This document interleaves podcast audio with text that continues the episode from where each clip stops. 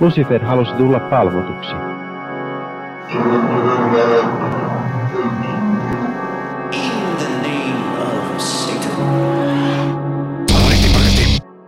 Hyvääpä epäpyhää päivän aikaa kaikille kuuntelijoille. Tämä on sunnuntai satanisti podcast. Tämä modernista ateistisesta satanismista kertova podcast. Me olemme satanisteja hyvin humanitaarisella ja, ja empaattislähtöisellä ja, ja maailmaa syleilevällä hippi suvakkiotteella, tai ainakin minä olen, ei en kaada hautakiviä yöllä kajaalit naamalla, enkä myöskään katso, että, että mitään muuta relevanttia juutalaiskysymystä olisi kuin moi, mitä kuuluu.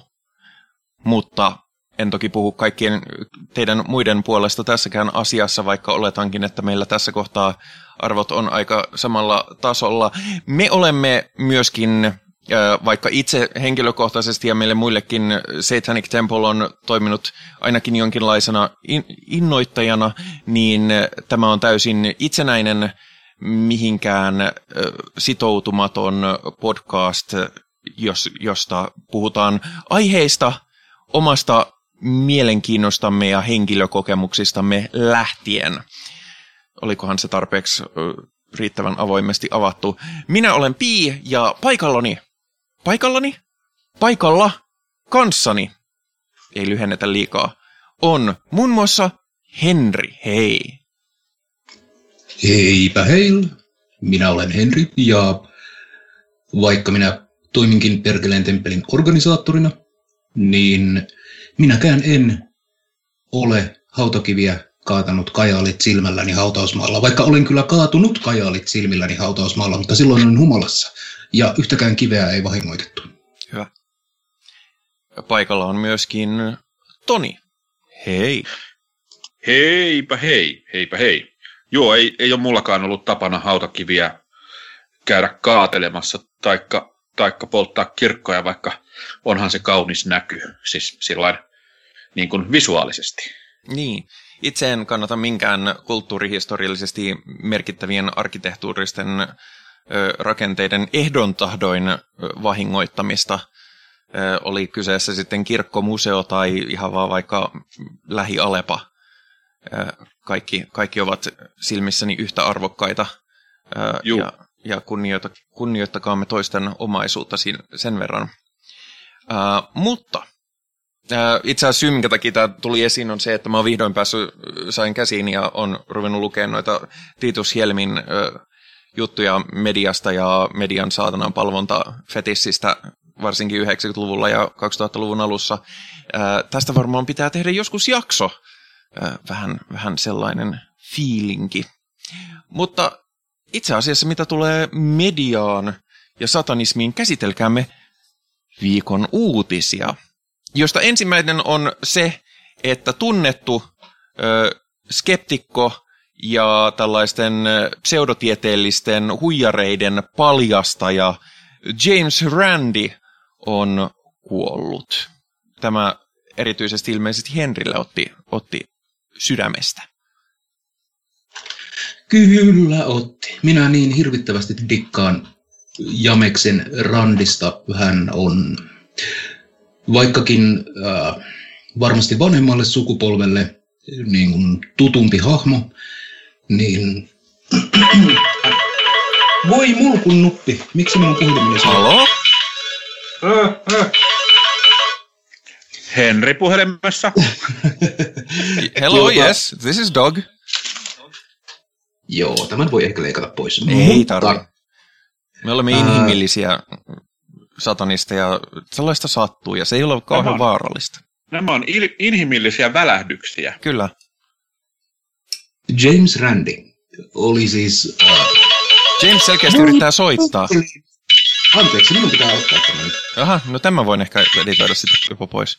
James Randihan on ollut hyvin merkittävä tekijä uh, skeptisyyden ja kriittisen ajattelun edistämisen kannalta. Ja vaikka hänen primäärivaikutusvuotensa olivat siellä Tonin nuoruudessa, ennen kuin me muut synnyimme, niin tuota, hän on jatkanut työtään aina niin kuin tälle vuosituhannelle asti. Ja ilman James Randia ei muun muassa olisi Penn Telleria, jotka ovat myös hyvin, hyvin merkittäviä tällä alalla. Ja James Randi on siinä mielessä mua henkilökohtaisesti puhuttava hahmo, että hän oli suunnattoman kiinnostunut ää, paranormaalista ja okkultismista ja kaikenlaisesta yliluonnollisesta ja lähti niitä tutkimaan. Hmm. Mutta sen sijaan, että antoi itseään kusetettavan, niin totesi, että hei, jätkät, tämähän on, tämähän on vähän paskaa. Eihän tämän, tämähän ei toimi ollenkaan. Ja sen sijaan, että olisi alkanut profeetaksi tai, tai jonkinlaiseksi mystikkomaagikoksi. Hän omisti elämänsä ää, no, skeptisyyden ja tieteellisen ymmärryksen kehittämiseen. Ja siksi James Randi on yksi hyvin merkittävä, sanoisin, että jopa satanistinen ikoni. Joo, siis ja se mikä James Randissa on kiva, että vaikka siis se kuoli, se oli 92, että siinä mielessä kun pidetään usein kuolemia suruuutisina, niin sanoisin, että tämä on taas niitä kertoja, kun siis ihminen on päässyt tekemään valtavan uran alalla, mikä selkeästi oli hänen oman intohimonsa kohde ja eli 92-vuotiaaksi, niin silloin minusta ei ole niinkään kyse tragediasta, vaan hyvästä suorituksesta. Ää, niin tota, se tietysti on myös, että James Randi vaikutti aika paljon nimenomaan Jenkeissä, perusti James Randi Educational Foundationin, joka, joka on keskittynyt kaikenlaisten huuhaa uskojen ja etenkin huuhaa myyjien depunkkaamiseen. Hän myöskin kuuluisasti lupasi miljoona dollaria, jos joku pystyy tekemään jonkun yliluonnollisen teon Kyllä. vertaistutkimuksella todistetuksi. Niin, jos joku voi todistaa minkä tahansa yliluonnollisen asian, niin äh, ensimmäisenä vuosina tämä oli 10 000 dollaria ja sitten se nousi miljoonaan dollariin. Ja, ja, ja kukaan ei saanut sitä miljoonaa dollaria lunastettua, koska kaikki yrittäjät olivat juksareita, jotka James Randi itse äh, taikurina tällaisena silmänkääntötemppuilijana äh, oivalsi ja nokkelasti paljasti. Joo, se oli nimenomaan olennaista, että hän oli itse ensin taikuri, niin että se ymmärsi heti, että mitä, mitä nämä huijaustyypit tekee. Ähm, mitä tulee James Randin satanismiin, niin, niin ymmärtääkseni ei ainakaan mitenkään puheilla ollut varsinaisesti satanisti, mutta sanoi, että, että tota, kyllä jos, jos tota noin, hän on tilaisuudessa, missä on etenkin jotain uskonnollisia tyyppejä joku, joku, ja hän on siellä yleisössä, niin jos ilmoitetaan, että, että saatanan edustaja on paikalla, niin hän aina kumarsi ja vilkutti, että joo, täällä ollaan, hei vaan. Kyllä, tämähän on, on yksi yleinen tällainen tekosyy, mikä annetaan, että ah, me emme nyt valitettavasti voi näitä äh, ihmeitä tässä suorittaa, koska paikalla on epäilijä. Mm. Mm, no niinpä tietenkin, kuinka, kuinka sopivaa. Mutta eipä tuossa siis Rändille ei muuta kuin kevyet mullat ja itse jäin kaipaamaan. Joo, kyllä, kyllä oli kunnon mies. Ja siis kaveri, kaveri niin kuin mun tietääkseni on näyttänyt viimeiset 30 vuotta samanlaiselta. Niin.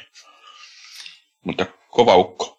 Kova ukko. Respect. My- myöskin se on musta hienoa, että, että se oli tosiaan 92, mutta siitä ei missään vaiheessa tullut mikään känkkäränkä tai semmoinen, niin kuin, että poikkeuksena monista muista tämmöisistä skeptisyyden ja, ja voisi sanoa ehkä uusateismin äh, suunnannäyttäjistä poiketen, niin James Randi ei missään vaiheessa ollut esimerkiksi transfobinen tai, tai vääristelly, vääristellytty biologiaa sen mukaan, miten yläasteella on opetettu tai yläastetta vastaavassa laitoksessa, että siinäkin mielessä James Randi kuuluu ihan, ihan näihin. James Randi on muuten käynyt Suomessakin. tunsin tyypin, joka osallistui hänen kanssaan homeopaattiseen joukkoitsemurhaan Narikatorilla. Mm, kyllä. Mutta äh, James Randista ja kuolemasta mennään äh, Suomeen ja, ja oikeuteen elää itsensä näköistä elämää. Äh, uuden aborttilain kansallisaloitte mm, sai vaadittavat nimet täyteen. Tässä nyt menee vielä jonkun aikaa ennen kuin se menee eduskunnan käsittelyyn, koska se on puoli vuotta tuolla joka tapauksessa, mutta se meni ihan alle kuukaudessa, tuli se 50 000 ilmoitusta tai kannatusilmoitusta täyteen 52 000 ja risat on tällä hetkellä, kun katson. Ja, ja mikä mainiointa, enemmistö eduskuntapuolueista ja sitä kautta oletettavasti myös eduskunnasta kannattaa aborttilainsäädännön uudistamista. Ja voi vaan sanoa, että no jumaliste oli jo aikakin. Kyllä. Nimenomaan. Ehdottomasti. Mä oon aikoinaan vitsailu, että kannatan aborttia sen takia, että tunnen monia sellaisia ihmisiä, joiden olisi pitänyt olla abortti, mutta, mutta kun olen asiaa enemmän miettinyt, niin minä olen ollut missattu mahdollisuus aborttiin, koska, mm. koska omat vanhempani tekivät minut tietoisesti korjaamaan omaa hajoavaa avioliittoaan, mikä oli niin kuin vitun hyvä idea. Et siis minä kannatan aborttia, koska minun olisi pitänyt olla abortti. Mm. Ja no, minun tekemiseen on saatu jopa hedelmöityshoitoja, mikä on sinänsä käsittämätöntä, että mun äiti oli 22, kun mä synnyin.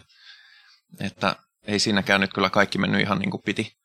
Uh, mutta luultavasti tämä menee, menee tota läpi. Uh, tämän lain sisältö, sisältö uh, on ytimekkyydessään se, että, että abortin saamiseksi riittää raskaana olevan oma tahto, mikä on niin kuin silleen, että ajaa, sekö on jonkun mielestä joskus pitänyt olla jotain muutakin.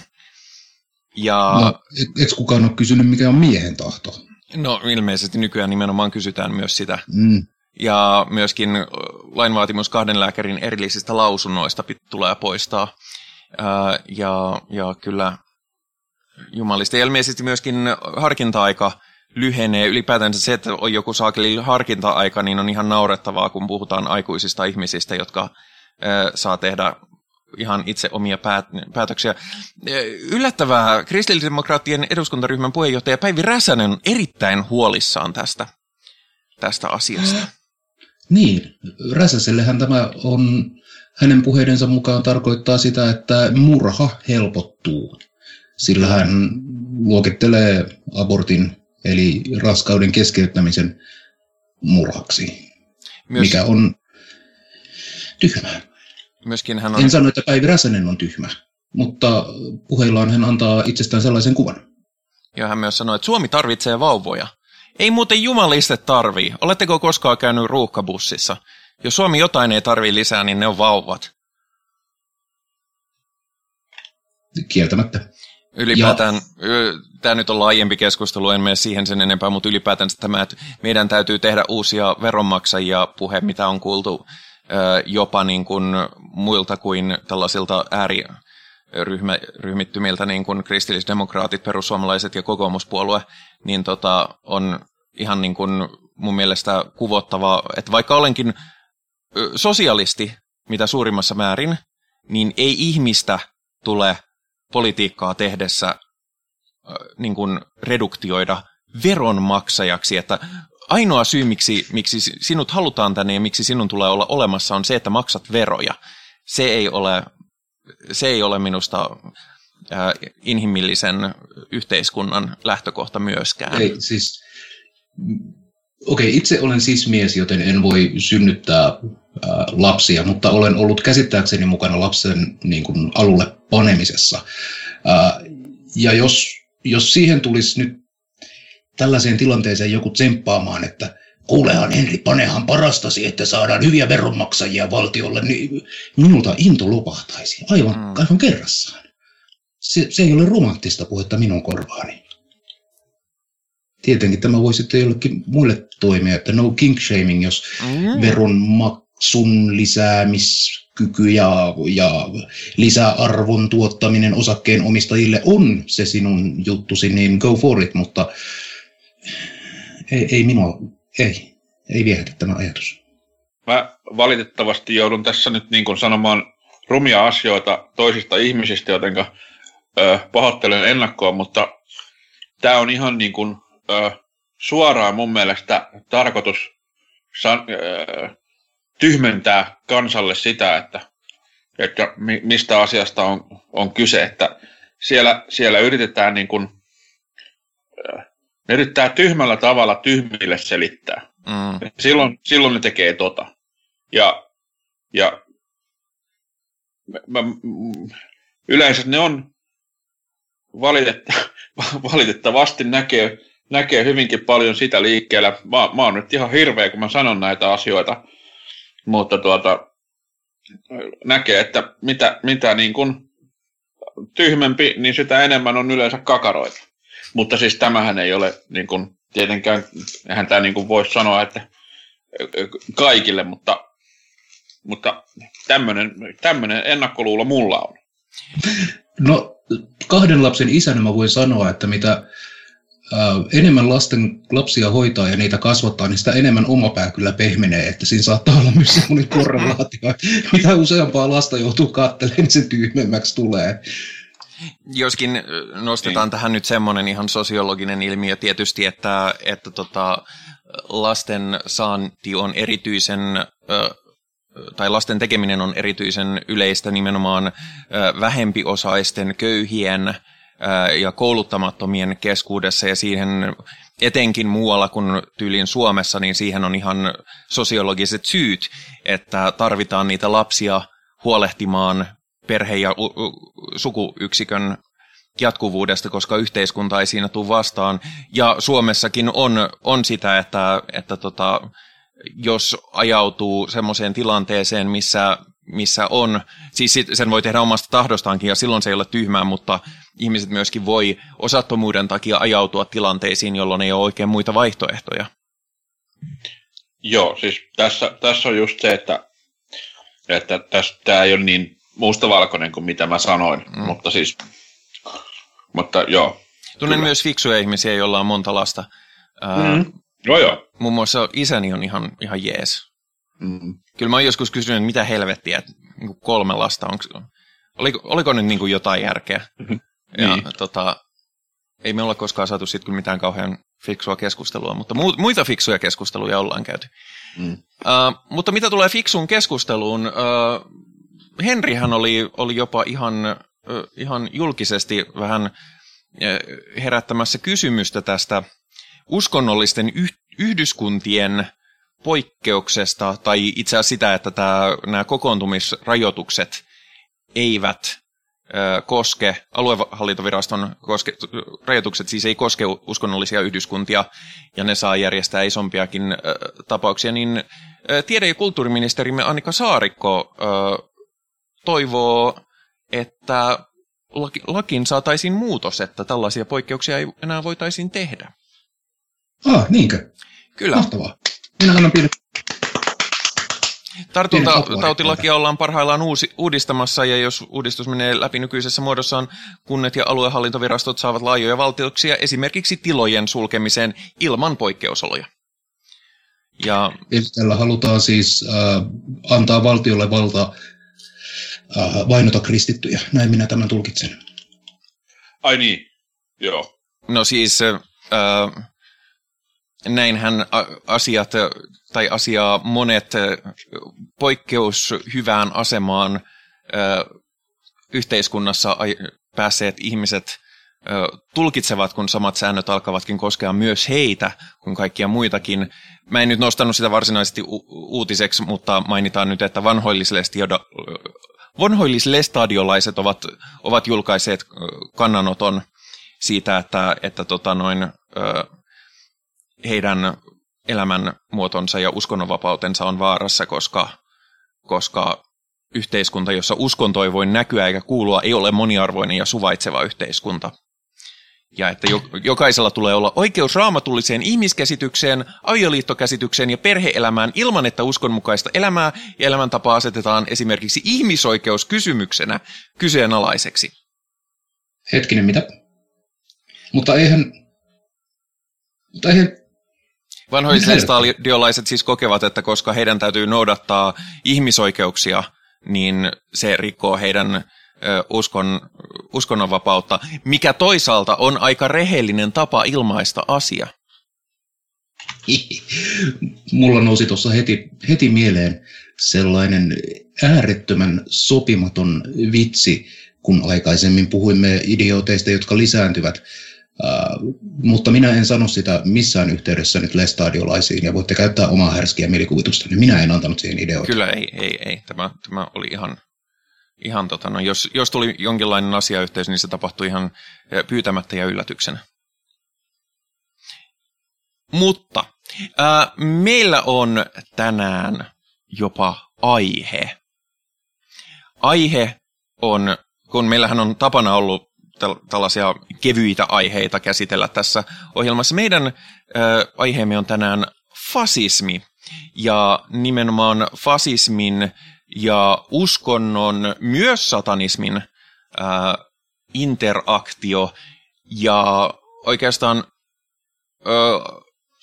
annan kohta Henrille puheenvuoron, johon hän voi valmistautua, nimittäin Henri on usein viitannut aikaisemmin puheenvuoroissaan siihen, kuinka kirkko ja fasismi kulkevat käsi kädessä ja, ja kuinka syvällä se yhteys menee. Mutta mainittakoon tässä, tässä tota noin, historiallisestikin ihan mielenkiintoinen, tai historiallisessa kontekstissakin mielenkiintoinen ilmiö, nimittäin Paavi. Tiesitään, että Paavillakin on ballyt, niin, niin tota, hän, hän ilmoitti, että itse asiassa homoliitot, kunhan ne ovat siviilivihkimisiä, niin ne onkin ihan ok. Ja koska hän on, hän on erehtymätön Jumalan suukappale, niin, niin tämän tietysti katolilaisille pitäisi olla tällä selvä. Ei mitenkään yllättäen tämä ei ole ollut täysin, tätä ei ole otettu täysin kyseenalaistamatta vastaan toisin kuin Paavin jotain toisenlaisia puheita. Ja syy, miksi nostan tämän esiin, on se, että, että katolinen kirkko ja Paavi-instituutio on ollut usein yhteiskunnallisesti hyvinkin ö, pulssilla ja myöskin opportunistinen. Ja mä näkisin tämän, näen tämän, ja en ole todellakaan ainoa, joka näkee tämän silleen, että niin, nythän ollaan globaalisti, et, teollistuneissa maissa ollaan siirrytty pois tappelusta, että saako homot mennä naimisiin. Sen sijaan tapellaan siitä, että ovatko transihmiset ihmisiä ja että saako niitä syrjiä. Ja siinä kohtaa näen, että Paavi on hyvin samalla linjalla tämän Zeitgeistin kanssa, koska aina kun hän sanoo jotain yllättävää ja jopa joskus positiivishenkistä homoseksuaalisuudesta, niin kyllähän sitten sama henkeen tai vähän myöhemmin toteaa jotain äärimmäisen ongelmallista transihmisyydestä. Ja minkä takia tämä johdattelee meidät tähän aiheeseen, niin, niin tulee ehkä ilmi vielä selkeämmin vähän myöhemmin, mutta äh, Henri, haluatko, haluatko avata, miksi olet usein viitannut tähän, että fasismi ja kirkko menee pusukoppiin? Niin, no fasismi äh, on ideologina sellainen, joka havittelee äh, tai kaipaa vahvaa auktoriteettihahmoa, eräänlaista niin kuin alfa-apinaa johtamaan jonkinlaista valtioheimoa. Ja erityisesti abrahamilaiset uskonnot äh, jakavat tämän samanlaisen äh, halun alistua suurelle alfa-jumalalle. Ja sitä kautta, sitä kautta fasistit ja kirkkokansa ovat löytäneet usein toisensa. Ja muissakin näissä fasismin piirteissä monet osuvat Venn-diagrammissa myös kristinuskon ihanteisiin, kuten konservatiivisuuden nousu ja, ja, ja nykymaailman menon kauhistelu siihen, miten nykyään kaikki on niin moraalitonta, kun homot esimerkiksi pussaavat telkkarissa, niin sitä kauhistelevat Mitä? sekä fasistit että kristityt. Mulla ei ollut telkkari moneen vuoteen, mutta nyt kun kuulin tämän, niin sellainen pitää heti hankkia. Joo, kyllä. Mm, mm. Kyllä niitä pusuja pääsee näkemään munkilaisilta ruuduilta. Että... Meinaatko, että internetissäkin voi nähdä, kun ihmiset pussaavat? Joo, mulla on hyvä, monta hyvää linkkiä, jos haluat. Niin voidaan myöhemmin vaihtaa niitä. Okei. Okay. Tällaisista tähän minä, tähän minäkin, tähän minäkin voin yhtyä. Röh, röh. Joo. Mutta siinähän lisäksi yksi, mitä mä mietin näin niin kuin kristinuskon keskeisestä tematiikasta ja fasismin keskeisestä tematiikasta, on se, että fasismille on yleistä korottaa, korostaa tällaista myyttistä menneisyyttä, äh, ikään kuin Make America Great Again, tai kaipaillaan sitä markka-ajan Suomea, jolloin olimme itsenäisiä ja sitten myimme itsenäisyyden EUlle ja nyt kaikki on huonosti. Eli tämmöinen uhrin aseman löytäminen itsestään ja No kristityllähän tämä uhrin asema on lähes pakollinen, koska Jeesus on luvannut, että kristittyjä tullaan aina vainoamaan ja Paavali tätä profetiaa jatkoi kirjeissään. Ja vaikka kristityt löytävät itsensä valta-asemasta, niin silti pitää jotenkin väännellä itseään, että ei kyllä me itse asiassa tässä ollaan vainottujen asemassa, niin kuin, niin kuin muuan Räsäsen Päivi usein usein kertoo, että tämä nyt on lopun alkua, kun aborttilakia kuulkaa uudistetaan ja tämä on sel- selvää nyky, nykyhengen mukaista antikristillistä toimintaa. Ja sieltä ne vaan kuule kivasti, kun Venn-diagrammissa on tarpeeksi as- yhteisiä asioita, niin kivastihan se kylki kyljessä sitten yhteiselo onnistuu. Kyllä, ja siis erityisesti kun itse tutkin aihetta historiallisesta näkökulmasta liittyen muuan 340-lukujen harmillisiin persoonallisuuksiin, niin tota, ja sitten miten sen aikaiset paavit tähän, tähän reagoi ja miten ne loi näitä liittolaisuuksia, niin usein nimenomaan kyse oli poliittisesta opportunismista, ei niinkään uskonnosta. Itse asiassa kaikki kolme suurta eurooppalaista fasistia, ää, nyt meni oikein pala kurkkuun, kun meinaan, meinaan sanoa fasistien nimiä ääneen. Tota, Herr Hitler ja Mussolini ja Franco oli kaikki tota, varsin todistetustikin oli sekulaareja. Mutta kun he lähtivät havittelemaan valtaa, niin he painottivat etenkin katolisen uskon ja katolisen kirkon merkitystä heidän poliittisessa liikkeessään.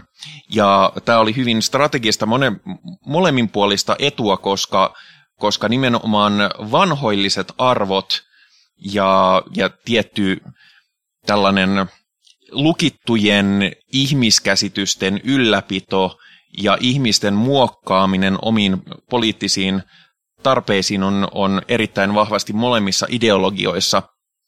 Joten kun katolinen kirkko oli ruvennut näkemään, että hei, Eurooppa maallistuu, perse, mitäs nyt tehdään, ja sitä myötä tuli kaikenlaisia uusia ilmiöitä, niin kuin esimerkiksi ihmisoikeudet ja sananvapaus, niin... Hyi kamala. Hyi kauhea. Maallista niin, hapatetta tuommoinen, naisetkin sai äänestää. Niinpä, niin eikä, ja koulussakin sai opettaa muut kuin munkit, joka on ihan järkyttävää, koska he voivat opettaa jotain muutakin kuin sitä, mitä, mitä Vatikaanista sanellaan, niin, niin tota, tästä löytyi opportunistinen liittolaisuus, missä, koska Keski-Eurooppa etenkin on, on toisaalta ollut siihen aikaan kuitenkin hyvin ö, hengellistä ja nimenomaan katolista, niin yhdistämällä nämä tavoitteet nimenomaan vanhoillisesta ihmiskäsityksestä ja, ja tämmöisestä näistä, mitä itsekin sanoit, voimakkaan johtajan ja, ja vanhojen hyvien myyttisten asioiden etsimisestä, niin sen takia kaikki fasistijohtajat ö, tekivät erittäin vahvasti ö, valtion mantrasta katolista siihen pisteeseen, että, että uskonnon opetus tehtiin pakolliseksi, nimenomaan katolinen uskonnon opetus tehtiin pakolliseksi kaikille oppilaille. Julkisiin rakennuksiin lisättiin krusifiksit joka paikkaan ja, ja niin edespäin ja niin poispäin. Niin ja kirkolle annettiin myöskin uusia vapauksia päättää esimerkiksi, että ketkä saavat mennä avioon, Tietysti no esimerkiksi Saksassa siihen tarvittiin myös pari muuta paperia valtion tasolta, mutta annettiin suuria, suuria tota, eri vapauksia ja, ja yhteiskunnallisia toimia takaisin kirkolle, joka oli tottunut, että niillä oli siihen yksinoikeus satoja ja satoja vuosia, mutta joka oli nyt uhattuna. Minä otan tällaisen villin aasin sillan tähän. Ja mä tiedän, että te ette nyt osanneet edes arvatakaan, mutta perussuomalaiset, nyt kun fasismista puhutaan. Mm-hmm. Ää, Kieltämättä on tosi yllättävä tämä aasinsilta.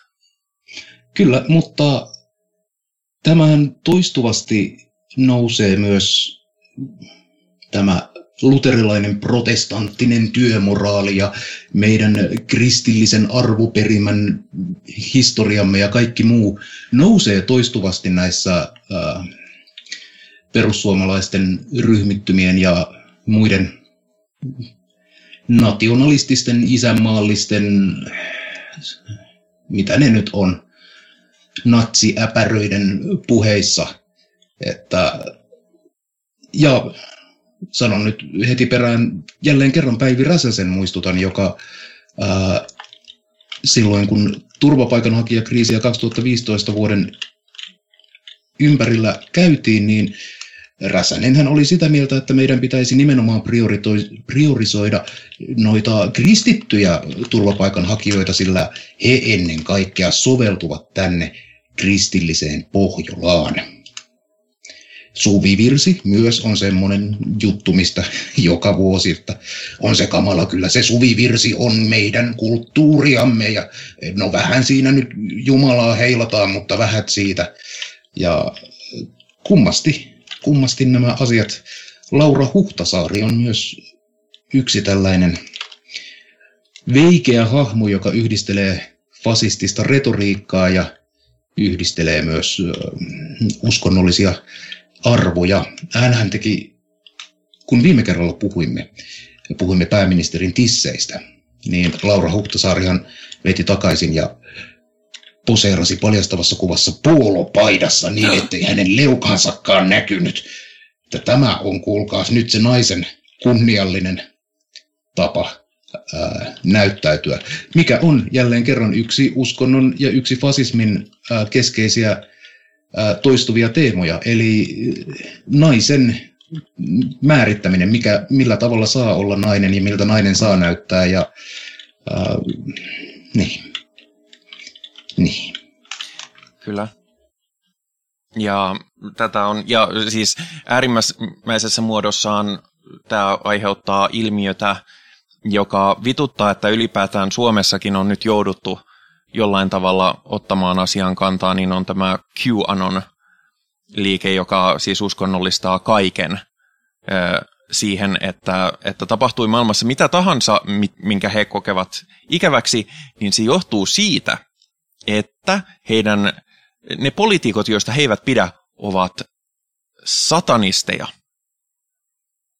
Johon tietysti Mitä? tähän voimme to- todeta, että kun vaan olisivatkin.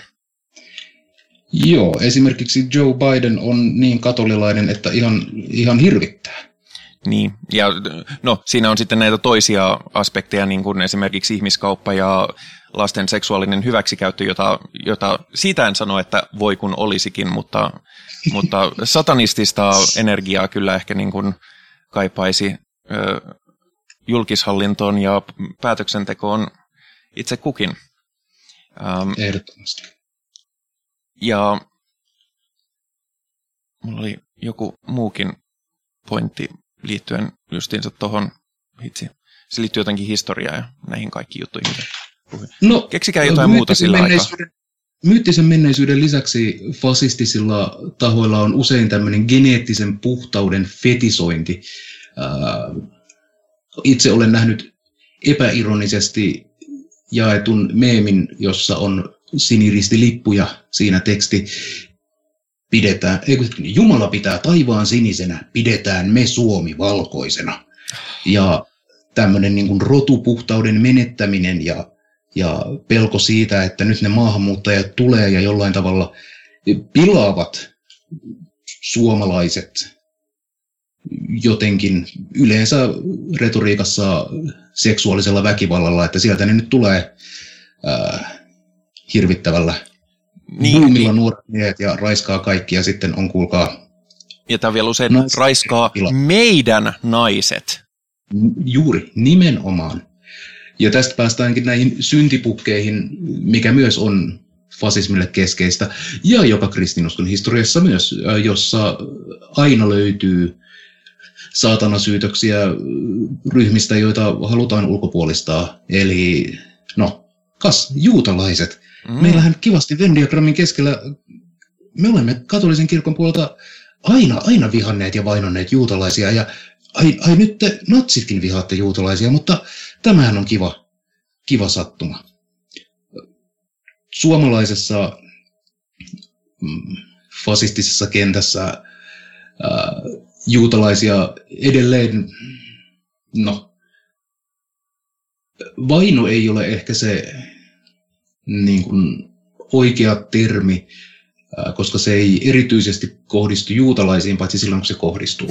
Äh, se kohdistuu myös mm. juutalaisiin, mutta enemmän julkisessa keskustelussa nykypäivänä Suomessa maahanmuuttajat, turvapaikanhakijat ja sitten nämä poliittisesti väärässä olevat liberaalit ja neomarksistit ja punavihervasemmistot kuule mädättävät siellä kaiken.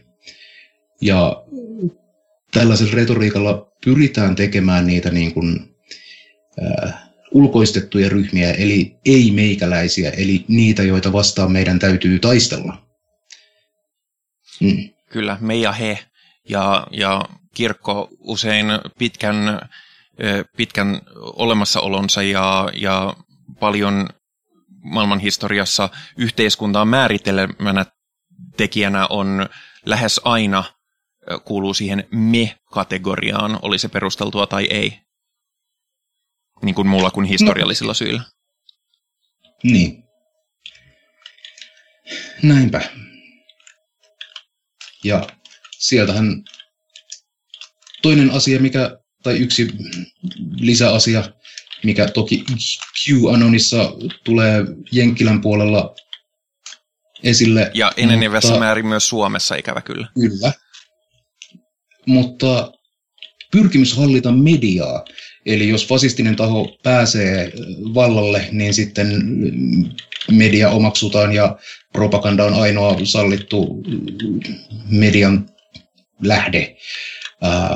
Suomessahan meillä ei tällä hetkellä fasisteja ole, ole hallituksessa, mutta oletteko koskaan kuulleet tällaisia termejä kuin Yle on mädätystä ja ää, mm. uskotko sinäkin valtamedian valheisiin? Kyllä. Tai valemediaan. Nämä on niin kuin hyvin, hyvin, hyvin ää, eräänlaisesta fasistin leikkikirjasta, että käytän näitä termejä ja viittaan näihin asioihin, niin, niin kyllä fasismi kuule lähtee toimimaan. Mutta sitten kuitenkin fasistit itsekin havainnoivat fasismin ö, moraalisesti tai ö, aatteeltaan sen verran kestämättömäksi ö, katsantokannaksi, että he eivät voi hyväksyä muuta kuin, ö, kuin propagandan, koska, koska mikään muu ei kan, kannattele sitä. Joo, fasismihan ei, se ei hauskalla tavalla ole niin kuin, tai siis fasistinen retoriikka ei ole järkipuhetta, se ei puhuttele niin kuin oikeilla ratkaisulla ihmisiä tekemään järkeviä päätöksiä, vaan se on, se on tunnepohjaista paatosta, jossa vedotaan hyvin alkukantaisiin inhimillisiin niin kuin suojelun haluun, kun halutaan suojella meidän naisia tai meidän perimäämme tai, tai mitä ikinä meidän kotimaatamme, niin siinähän ne ovat hyvin ihmiseen vetoavia asioita, mutta ne eivät kerro varsinaisesti, että miten ja miksi.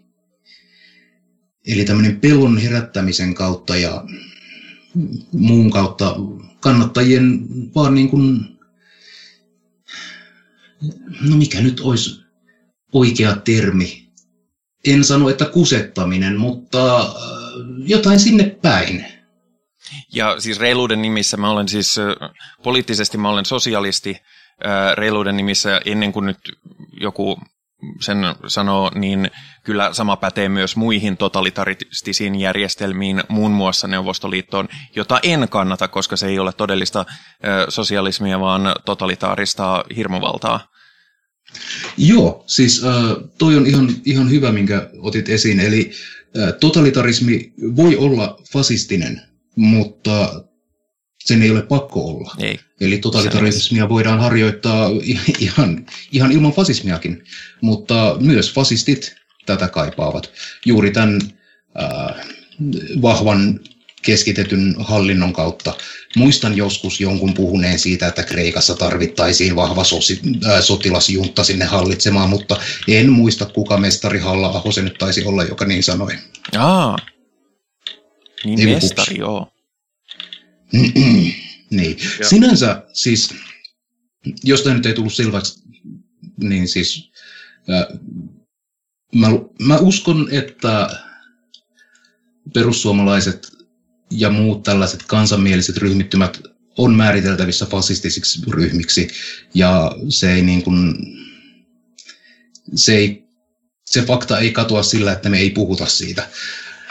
Ää, mutta, mutta Oliko Tonilla jotain? Joo, mulla oli, oli sellainen, että joka, joka asia, asia, joka liittyy Kreikkaan ja, ja, ja fasismiin, niin siellä on tänään äh, tuomittu, tuomittu äh, Golden Dawnin näitä, eli tämän fasistisen kreikkalaisen puolueen jäseniä 13 vuoden vankeuteen. Ja, ja todennäköisesti Golden Dawn tullaan myös laittamaan säpäleiksi.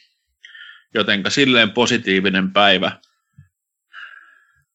Tänään. Kyllä, ja tähänhän sitten äh, muut kansanmieliset fasistipaskiaiset lähtevät uikuttamaan, että mutta tämähän on sensuuria, ei tämä ole vapaata demokratiaa, jos meitä fasisteja ei päästetä nyt tänne kuule uikuttamaan. Niin, mutta nyt huomatkaa, että, että tota, Antifa on kuitenkin, se on semmoinen, joka täytyy ehdottomasti tuhota ja, ja halli, hallita. Ei, ei, ei ole. Niin, mutta siis tämä on, sanoin, että tämä on heidän, heidän pointtinsa tähän. Tai mm. että samaan aikaan, kun jos fasisteja rajoitetaan, niin se on kauheata, mutta, mutta se jos muita ei rajoiteta, niin se, sekin on kauheata. Niin. Joo, toi Antifan syyttäminen on, sekin on jännä, jännä ilmiö ja kiitos taas presidentti Trump, joka tätäkin paskaa suolla tänne asti.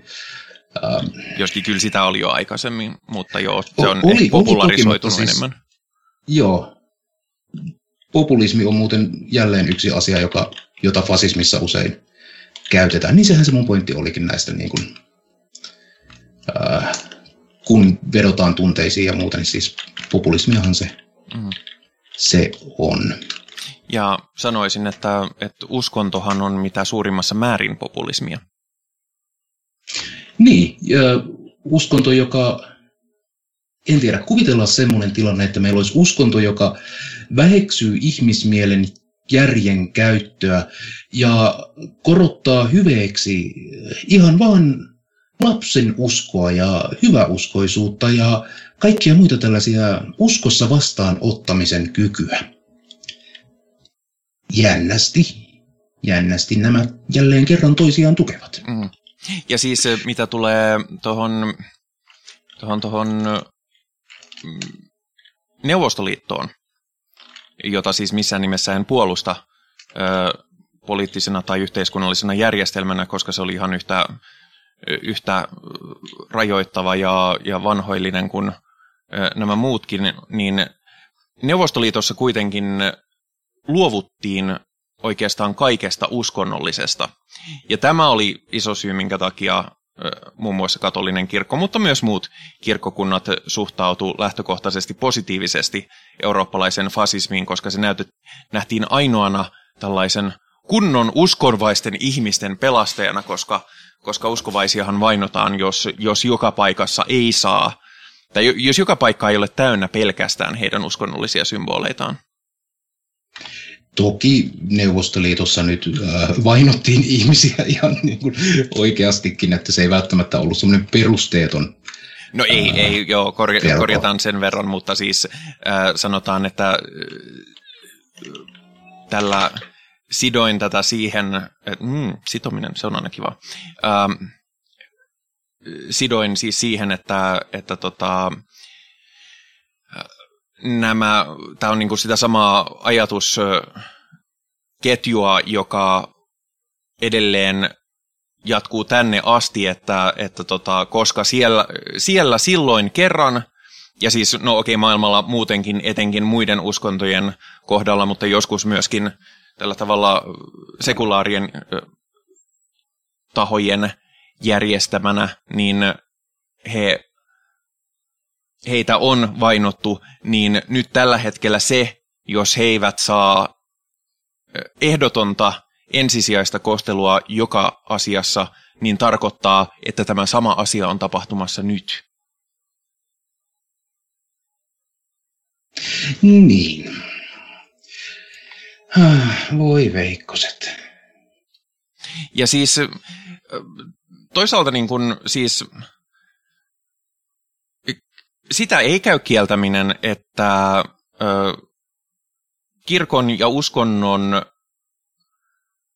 merkitys ja vaikutusvalta ö, maailmassa, ettäkö se ei olisi vähentynyt. Se on, koska, koska monella tavalla kirkko ei enää saa päättää kaikesta kaikkea, niin kuin niin pitkään näin tehtiinkin. Mutta siinä kohtaa sitten tietysti eroamme, että, että minä ainakin katson, että se on aika hyvä asia, koska, koska se sulkee niin valtavasti kaikkia ihmisiä ja tahoja ja järjestöjä ja, ja eturyhmiä pois.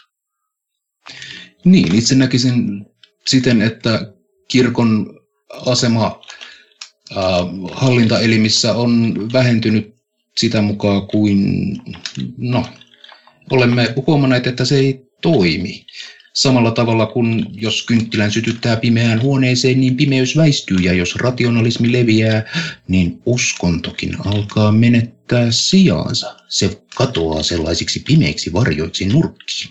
Ja annas olla, kun saamme sellaisen sähkövalon käyttöön, niin kuulkaa loppuu se kaiken maailman en mä tiedä edes rukoilu. mutta mutta sitten näkee lukee raamattua pimeässäkin. Niin, totta. Mutta siis, mutta siis joo, en, mä, mä tarkoituksella vedän näitä vertauksia aika äärimmilleen, koska, koska tota, mä puhun enemmänkin ilmiöistä ja suunnista kuin sitä, että konkreettisesti ihmiset ajattelisivat välttämättä juuri näin. Ja myöskin puhun historiallisena, historiallisena, historiallisena perspektiivinä, niin kuin puhun niin kuin keskiajasta tähän päivään, koska keskiajalla kirkko, pitkälti Euroopassa katolinen kirkko, mutta muualla muunlaiset kirkot, niin pitkälti oli ainoa päättävä elin, joka oli relevantti kenenkään elämässä. Myös Suomessa, missä, missä koulut ja, ja järjestöt ja, ja kaikki mahdolliset oli, oli pitkälti kirkollisia tahoja, vaikka täällä se ei olekaan tosiaan ollut katolilaista. Joo, siis vaikka itse, itselleni tulee hirveän likainen olo, jos pitää katolilaisuutta puolustautua tai paavin puolesta jotakin hyvää sanoa, mutta niin, uskonnon, ei, ei ainoastaan kristinusko eikä ainoastaan katolilaisuus, vaan esimerkiksi Jenkeissä ää, fasistista presidentti Trumpia ää, kannattavat evankelis-protestantit, jotka ovat hyvin antikatolisia. Ja sanoisinpa, että joku ISIS esimerkiksi saattaisi hyvinkin täyttää niin, näitä samoja fasismin ää, periaatteita. Lutherhan oli antisemitisti jo valmiiksi, joten kyllähän, kyllähän se tänne mm. mukaan mahtuu vielä kivasti. Ja nimenomaan se, en edes nyt ota kantaa niin suoraan siihen otanpas, että Trump on fasisti, niin tota, ja kuitenkin tässäkin nähdään se sama ilmiö, missä ö, siis sehän on selvää, että Trump ei ole millään tavalla uskonnollinen sillä tavalla, miten, miten nämä tällaiset protestanttiset ryhmät ovat hahmottaneet uskontoa, ne ei edes niin kuin, ei niin kuin millään tasolla. Mutta... Uh, missä vaiheessa tämä kävi ilmi? Oliko se sen kolmannen vai neljännen avioeron aikana, vai siinä vaiheessa, kun se ryösti uh, syöpäsäätiön hyvän tekeväisyyslipasta? Jossain tässä vaiheessa kävi Jos, siis, Jossain tässä ei vaiheessa. Myöskin, myöskin se, se vaihe, missä se varasti omalta hyvän tekeväisyysjärjestöltään rahaa, että se voi maksaa sillä pornotähden lahjusrahat niin sekin on vähän semmoinen. Niin, se, ai siis tarkoitatko se sen pornotähden, jonka kanssa se harrasti seksiä ää, avioliiton ulkopuolella, kun sen oma vaimo oli synnyttämässä? Kyllä. Ah, joo, joo, okei, tämä kaveri. Ja tämä ei ole muka kristitty vai? Joo, ah. joo, ei. mutta tässä just nähdään se oppor- poliittinen opportunismi. Trump on nähnyt, että, että hän saa evankelis-protestanttisista hyvän, hyvän ka- kaverin, jos, koska se on hyvin merkittävä äänestysvoima ja samaan aikaan nämä tosiaan pelkää oman poikkeusasemansa menettämistä yhteiskunnassa ja, ja näin, mm. näin soppa on valmis. Joo, ja siis... Kyllä, kyllä ja siis sanon, sanon tähän vaan väliin, että, että kannattaa käydä katsomassa, miten, miten Italian äh, fasismi tuli niin kuin kansan suosioon. Benito Mussolini osasi käyttää hyväksi katolilaista mm. kirkkoa tähän. Benito Mussolinihan antoi Vatikaanin ö, Paaville. Sitä ennen se oli osa Italiaa. Ha, enpä tiennyt. Näin mä ainakin ymmärsin Ää, yhdestä arvas. jutusta. Kieltämättä on semmoinen, että mäkin olen niin yllättynyt, että ehkä mun pitäisi tarkistaa tämä vielä uudestaan ennen kuin mä sanon sen ehdottomaksi totuudeksi, mutta, mutta näin, näin tota noin yhdessä luennossa, mitä lu, kuuntelin tätä jaksoa varten, niin tämä todettiin. Trumpillahan on myös tämä sama niin kuin, äh, oman evankelis-nationalististen kannattajakuntiensa myötäily, äh, kuten translakiasiat, jotka ovat ottaneet Trumpin hallintakaudella massiivisia harppauksia taaksepäin. Ja miten tämä muslimibanni, jolla Trump pyrki bannaamaan kaikki muslimit mm-hmm. Sille, mm-hmm. Ja siis mä, mä sanon vielä sen, että siis mä olen nyt tässä paljon dissannut ja nälvinyt nimenomaan katolista kirkkoa, mutta se ei johdu siitä, että mä, mä henkilökohtaisesti saattaa olla, että esimerkiksi Henri on eri mieltä. Mä en mitenkään erityisesti niin kun, nämä, nämä tota, katolista kirkkoa hirvittävänä. Siis niillä on paljon ongelmia ja siellä on hirveästi väärinkäytöksiä, mutta niin on ollut kaikilla muillakin hyvin, hyvin voimakkaassa valta-asemassa olevilla järjestöillä, oli ne uskontoja, oli ne poliittisia puolueita, oli ne ihan mitä tahansa. Se ei, se, siis missään nimessä mä en, mä en halua väheksyä sitä, kuinka perseestä Vatikaani on, tai siis toi katolinen kirkko, mutta se on samalla tavalla perseestä kuin on lähtökohtaisesti kaikki vastaavassa valta-asemassa oleva. Ja syy, minkä takia mulla se erottuu erityisesti, niin johtuu siitä, että, että tota, Euroopassa, ja kun nyt ollaan puhuttu, ja mä olen erityisesti puhunut Keski-Euroopan fasismista ja sen historiassa, niin, niin silloin, silloin nimenomaan puhutaan sen suhteesta katoliseen kirkkoon. Hmm. Mä olen vaan niin pyyristynyt tuosta, mitä sanoit, että et muka näkisi. No, mä, no, kerro, mä luulen, että meille tulee jossain vaiheessa semmoinen niin massiivinen väittely ja tappelu, ja äh, sitten me painitaan jossain kuroletäkössä, ja, ja äh, en mä tiedä. No siis... Äh, sitten mä sit kuvaan mulle lumipesun ja... Min, minä kuvaan sen. Joo, ja sitten me voidaan laittaa mm. ne yhdelle niistä sivuista, mistä me puhuttiin aikaisemmin. Kyllä. Joo, täytyy vaan tuo vauvaöljy varata mukaan, että saadaan nämä massiiviset lihakset näkymään. Mutta jos jätetään se toiseen kertaan, äh, mulla oli se joku pointti. Tää, nyt meni aivot aivan niin kuin pelkän Pöris, Pöristyksen takia se oli, oli näin, näin kauheata. Joo, eli mm-hmm. mehän voisimme seuraavaksi esimerkiksi suunnata tämän kriittisen katseen itseemme. Kyllä, ja ehdottomasti. Se on, se on kysyä, vähintään että, yhtä tärkeää. Mites, mites sitten tämä satanismi ja fasismi, koska satanismilla on fasistisia, fasistista historiaa. Kyllä, ja, ja fasistista kannattajakuntaa, muun muassa muuan Herr Lavey on, mitä olen hänestä kuullut ja lukenut, niin, niin hän, hän, hän on monellakin tavalla aika samalla linjalla noiden fasistien kanssa muun muassa, muun muassa juutalaiskysymyksessä sekä, sekä sitten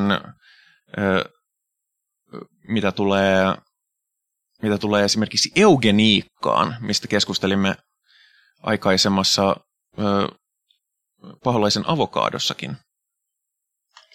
Kyllä. Se on jännä, millä tavalla Lavein satanismi, jo, ja siis Laveihan on modernin satanismin eräänlainen isähahmo, ainakin modernin satanismin ensimmäisen aallon Kyllä. isä. Ja josta me toisen aallon satanistit olemme ihan tietoisesti ottaneet muun muassa tämän takia pesäeroa. Mutta siis ensinnäkin se, että Lavey plagioi tuohon saatanalliseen raamattuun tätä might is right, eli äh, mikä se on nyt suomeksi? Se on voiman filosofia. Äh, siis tämä voiman filosofiahan on täysin rasistinen, äh, antisemitistinen, miehellä on oikeus raiskata naisia kirja. Niin se ei, se ei varsinaisesti niin kuin, anna hyvää kuvaa, jos sun lähdemateriaali on tällainen, tai jos plagioit siis tällaista kirjallisuutta. Ei sillä Lavei kyllä sieltä karsi ne niin kuin, röyhkeimmät otokset pois ja otti sieltä vaan sellaisen niin kuin, herjan ja väkivallan ihannoinnin. Mutta tämä linkki on siellä olemassa silti tässä saatanallisessa kirjallisuudessa.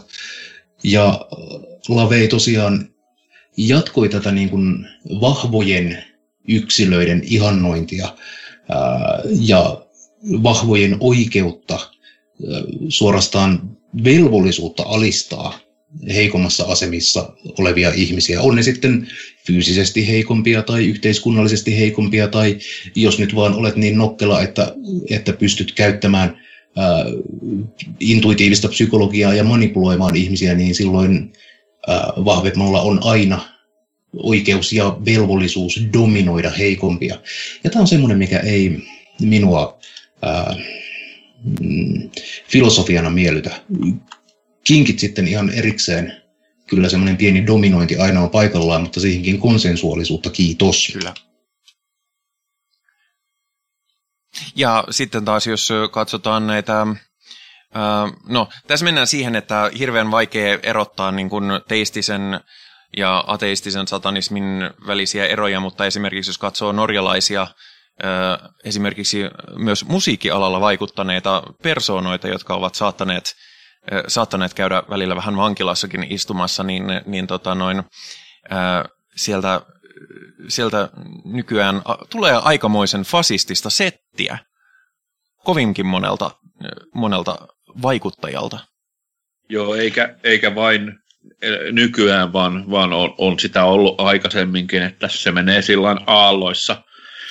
Ää, mutta tota, tässä, on, tässä on enemmänkin siis, kun puhutaan, puhutaan tuosta black metallista, ja, niin, niin siinä se menee ehkä enemmänkin silleen aalloissa sen takia, että aina, aina puhutaan niin kuin siitä, mikä, mikä on sellainen tota, ää, ää, mikä, mikä aiheuttaa pahennusta, ja siis se, että sitä käytetään nyt pelkästään sellaisena, niin, niin, niin se on harvinaisempaa, mutta sitä on myös olemassa. Eli, eli se, on, se on harmaata aluetta puolin just toisinkin, mutta kyllä mun mielestä tollainen, tollainen puhe, puhe, fasistinen puhe on aina väärin. Käytetään sitä missä, missä tota kontekstissa tahansa. Joo, ja siis oli se, oli se millä, millä niin kuin,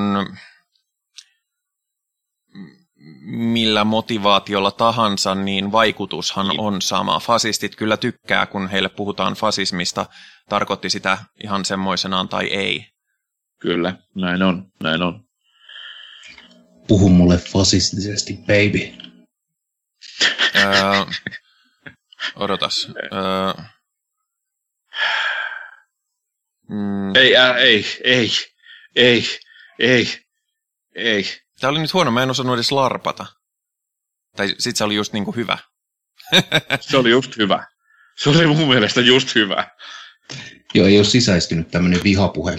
Ei, ei oikein. Varsinkin kun mä, niin kun, kun mä opiskelen tällä hetkellä yhteisöpedagogiaa, niin meillä oli justiinsa tänään kahden tunnin luento etiikasta ja, ja niin kuin moninaisuuden tärkeydestä ja sen huomioinnista niin, niin mun niin kuin, ja monikulttuurisuudesta, niin mun, tämä nyt, tämä nyt oli vähän paha tähän heti niin kuin perään. Joo. Ja toisaalta siitä olisi kyllä saanut aika ilkeän sellaisen soundclipin. Missä niin kuin... No se on kyllä totta, mutta ei, no. mä, mä nyt en ole niin, mä en ole niin äh, kuuluisa, että, että mä nyt uskoisin, että ketään kiinnostaisi. Yksi, mikä Lavein satanismissa myös korostuu ja joka on yksi niistä niin kuin, selkeistä pesäeroista toisen aallon modernin satanismiin, on jollain tavalla aivan perversi suhtautuminen auktoriteettiin. Mm. Varsinkin jos se on niin kuin vahvaa ja brutaalia ja säälimätöntä auktoriteettia, koska se on Lavein satanistisia ihanteita, mikä ihan hyvin jännä, koska mä näen satanismin nimenomaan olevan sitä yksilön vapautta toimia ja elää mielensä mukaan ilman, että joutuu alistumaan millekään niin kuin yhteiskunnalliselle ää, tavallaan pakotteelle. Niin, tässähän ehkä tulee myöskin sellainen, että sitten taas Lavei mielellään ajatteli, että hän olisi itse se suuri johtaja. No ka- kappas kummaa, kun sieltä se aina tulee, että kyllä älkää missään nimessä alistuko millekään höpö, höpö uskonnon kahleille, mutta jos te haluatte minulle alistua, niin kyllä varsinkin nuoret nätit tyttöset saa täällä käydä. Kyllä. kyllä.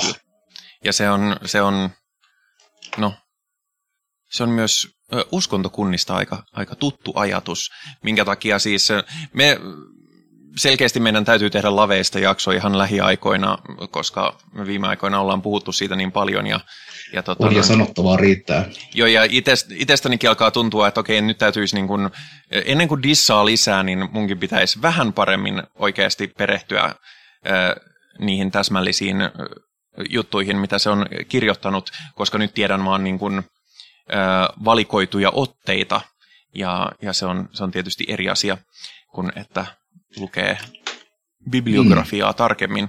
Mutta, tota... Mutta toi sen verran vielä tästä Lavein retoriikasta, niin presidentti Trump, joka on häikäilemättömästi äh, lahjuksilla ja vilunkipelillä ja valehtelulla ja ihan vaan olemalla päälle käyvä kusipää näyttämällä aggressiota, niin hän on päässyt poliittisesti vaikuttavaan tahoon. Ja tämä on tällaisessa niin kuin Lavein satanismin ähm,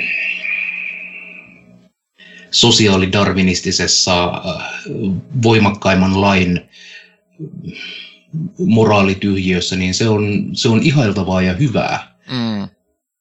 Ja ja se, se, se hiertää minua pikkasen. Ei, ei no, ole minun no, se hiertää aika tämä. paljon. Niin. Se on siis, mä ymmärrän sen, että Lavein satanistinen retoriikka nimenomaan toimii tällaisena voimauttavana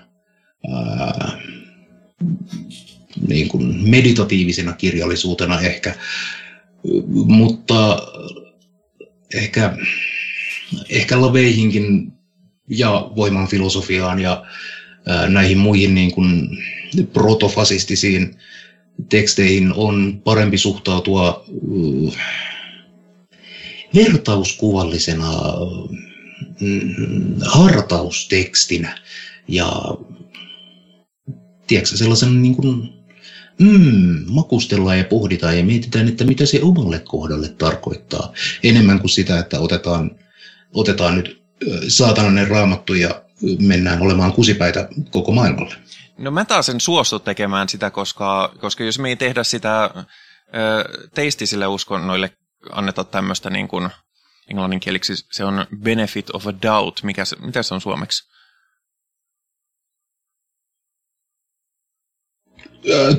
Tuupin benediktiini. No okei. Okay.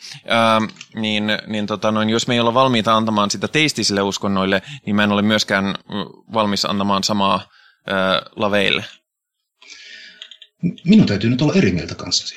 Saat olla. Koska siis perversia kyllä, mä nautin suunnattomasti niin kuin uskonnollisesta ikonografiasta ja uskonnollisista teksteistä ja tykkään niitä lukea ja ottaa sieltä niin kuin sitä mehevää, mukavaa, hyvältä tuntuvaa settiä. Ja samalla tavalla mä myös kuuntelen ää, toisinaan niin kuin joitain antisemitistisiä blackisbändejä tai mitä näitä nyt onkaan. Cannibal Corpsea ja muuta tällaista murhan ihannointia. Se ei tee musta murhaajaa tai sitä, että minä ihannoisin murhaa, vaan nämä niin kuin, näillä on toisenlainen henkilöä puhutteleva arvo. Saatko yhtään kiinni siitä, mitä mä haen takaa? Saan, mutta me puhutaan vähän eri asiasta, koska sä puhut siitä, että millä, millä tavalla sä nautit tätä mediaa, ja mä taas puhun siitä, että mitä se media viesti ja mitä se tarkoittaa. Niin, niin kun mä en ole valmis antamaan lavein haihatuksille yhtään enempää sijaa muuta kuin siis nimenomaan, kyllä mäkin luen raamat, olen lukenut raamattua ja itse asiassa sen jälkeen kun musta tuli satanisti, niin mä en ole varmaan koskaan lukenut niin paljon teologiaa kuin nyt, mutta, tota, mutta vaikka mä osaisin ottaa sen semmosena niin kuin, kulttuurihistoriallisesti mielenkiintoisena vertauskuvallisena tekstinä, niin se ei silti poista sitä, mitä se teksti edustaa ja mitä, mi, millä tarkoituksella se on alun perin kirjoitettu ja millä tarkoituksella sitä nykyyhteiskunnassa ö, tuodaan esiin. Joo, olet ihan oikeassa. Joo, eihän se niin kuin, se, että nauttii jostakin asiasta ei muuta sitä niin kuin jollain tavalla neutraaliksi tai, tai hyväksyttäväksi tai mielekkääksi tai yhtään mitään muutakaan. Mm, mutta mä, mä löydän niistä arvoa, vaikka ne olisi niin kuin iljettäviä. Tai voin löytää arvoa. Jo siis arvoa niissä, niissä voi olla esimerkiksi ö, ö, jotkut ällöttävät ö, kirkonpolttobändit saattaa tehdä ihan hyvää musaa, mutta, mutta, tota, Juuri näin. mutta se ei tarkoita sitä, että mä hyväksyisin niiden sanomaa ja niiden tekemisiä yhtään sen enempää. Ei. Mutta, mutta joo, ähm, joku pointti mulla vielä oli liittyen nimenomaan tähän niin kuin, ö, vähän laajemmin, ei juuri tähän, mistä me juuri puhuttiin 10 minuuttia. Äh, no, en muista. Liittyykö se auktoriteetti ihannointiin? Öö, saattaa olla, mä en muista.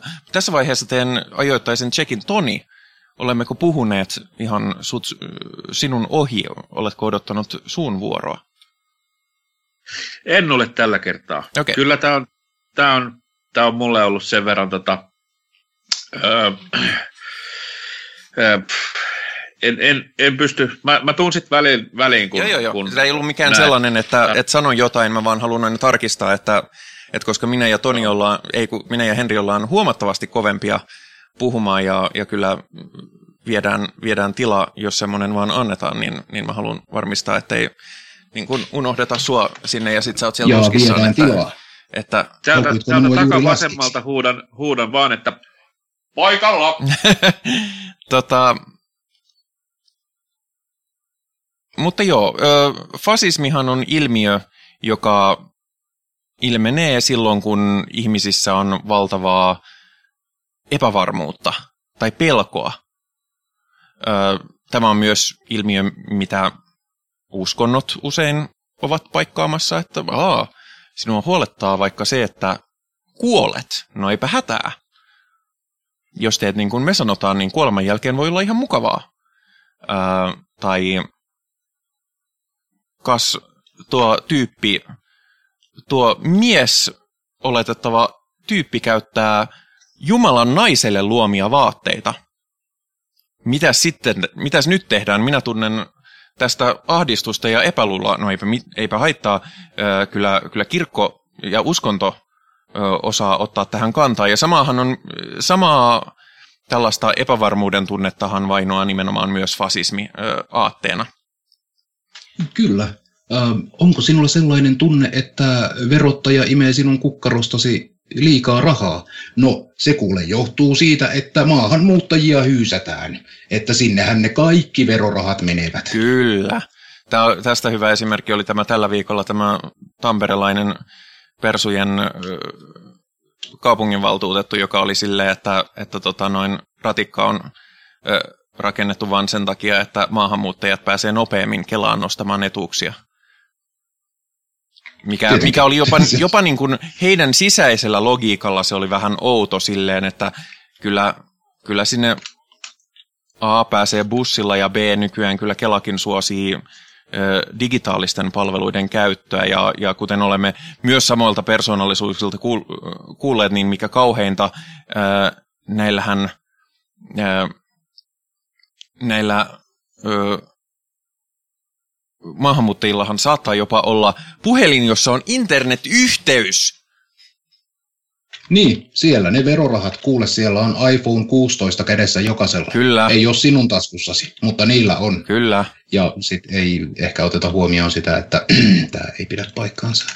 Se ei pidä paikkansa ja myöskin vaikka joku olisi puhelimen ostanut, niin kuin älypuhelimen ostanut vaikkapa sitten niillä ko- kotouttamisrahoilla, mitkä niin kauheita on ja, ja paljon kivempaahan se tietenkin olisi, että jos, jos kaikki maahanmuuttajat syrjäytyisi ja maksaisivat yhteiskunnalle paljon enemmän, niin, tota, niin vaikka he nyt olisivatkin näillä rahoilla älypuhelimen ostaneet, niin, niin laittakaapa, he, laittakaapa kuka tahansa tänä päivänä hoitamaan mitään asioita, muun muassa työnhakua ilman internetyhteyttä. Kotouttamisrahat ei riitä tietokoneen ostamiseen, mutta älypuhelimen sillä kyllä saattaa saada. Niin, ja no, tässä nyt oma, oma tämmöinen anarkistinen antikapitalismi nostaa päätään, että jos, jos sinua itkettää se, että sinua verotetaan liikaa, niin no, käypä katsomassa ihan oikeasti, mihin ne verorahat sitten sijoitetaan, että se ei niin kuin, siellä on, on muita sellaisia menokohteita meidän verovaloillamme, jotka voitaisiin kenties käyttää jollain muulla tavalla. Kyllä. Öö, mutta joo, tämmöinen järkipuhehan nimenomaan ei, ei tunnepuheelta vastaan käy, vaan, vaan sitä pitäisi, siihen pitäisi ilmeisesti vastata öö, jollain vastapuolen tunnepuheella, tai siis, okei, okay, tunnepuhe, tässä kohtaa mä oon itse sanonut sitä, että tunnepuhetta termiä ei saa käyttää niin kuin toisten näkökulmaa ää, väheksyäkseen. Käytetään sen sijaan termiä ihmisten ää, pelkoihin vastaamisella, niin kuin, no, populismilla. Vastataan ihmisten todellisiin huoliin keksimällä joku täysin epärelevantti ö, taho, joka sitä aiheuttaa, ja siten hmm, kohdistetaan ihmisten huomio niiltä tahoilta pois, ketkä sitä oikeasti aiheuttaa. Mutta se, mut se, mut se kieltämättä tota, on vähän monimutkaisempi sanoa kuin tunnepuhe. syntipukkien hakeminen ja sitten se, että monimutkaisiin asioihin esitetään absurdin yksinkertaistettuja mm. ratkaisuja kuten se, että hei, meillä on ihmisten tulotaso on vähän perseestä ja kaikkia ahdistaa. Se on maahanmuuttajien vika. Mit, mitä vittua? Ei tämä niin kuin... Ja sen takia, sen takia vihastuttaa, kun kaiken maailman ö, dose, dosentit, meinasin sanoa dosetit, ne ei puhu niin paljon, mutta kaiken maailman dosentit menevät ja puhuvat asioista. Nehän puhuvat hirvittävän monimutkaisia asioita hirvittävän monimutkaisella tavalla, ihan niin kuin äh, tämä meidän ympäröivä todellisuus ja ihmisten, ihmisten tarpeet ja, ja oletukset ja kokemukset olisivat jotenkin monimutkaisia. Josta päästään jälleen kerran asiaan, joka yhdistää niin fasismin retoriikkaa kuin uskonnollista retoriikkaakin. Ja se on niin sanotun älymystön äh, ensin mitätöinti, fake news ja muuta, kaiken maailman dosentteja. Ja sitten kun siihen valtaan päästään, niin kyllä ne niin kuin älymystö sieltä leireiltä itsensä myös historiallisesti ovat löytäneet ja äh, ovat joutuneet pakenemaan fasistisista valtioista, koska, koska fasistiset hallitsijat eivät dikkaa siitä, että heitä muun muassa kritisoidaan. Ja älykkäillä ihmisillä on yleensä tarve kritisoida ja kyky kritisoida ennen kaikkea. Kyllä. Joten lopputulokseni on, että mitä tulee fasismiin, suhtautumiseni on negatiivinen. Joo, mä, mä kans, en mä voi niin kuin kauheasti Uh, mä, ei tämä nyt liikauta mua sillä, että mä oon enemmän semmoinen tolkun kansalainen, että tämmöinen ääripääajattelu vaan vähän harmittaa. Että, okay. että eikö niin kuin kaikki voi vaan heilata ihan rauhassa ja antaa niitä heilata rauhassa? No, jos, jos sitten todetaan, että tämä on Henry, Henrin kanta. Henri on Perkeleen temppelistä. Postia sinne. Ai niin, mutta et sä edustat tässä podcastissa. Niin, mä en, mä en itse tiedä, että missä vaiheessa menee se, niin kuin, missä minä edustan ja missä minä en edusta raja. Eipä mutta jos sovitaan, niin että... tota, sitten loppupeleissä. Uh, mutta uh, hei, olemme puhuneet tällaisesta uh, hyvin yksinkertaisesta ja vähän ristiriitoja aiheuttavasta aiheesta kuin fasismi, noin niin kuin yleensä yhteiskunnassa ajatellen, niin olisiko nyt aika hieman kohauttaa Kohautappa pois. Eikö sulla ole jingleä?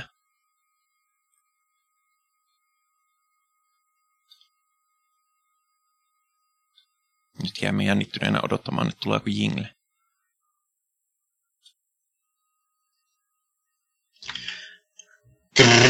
Uh.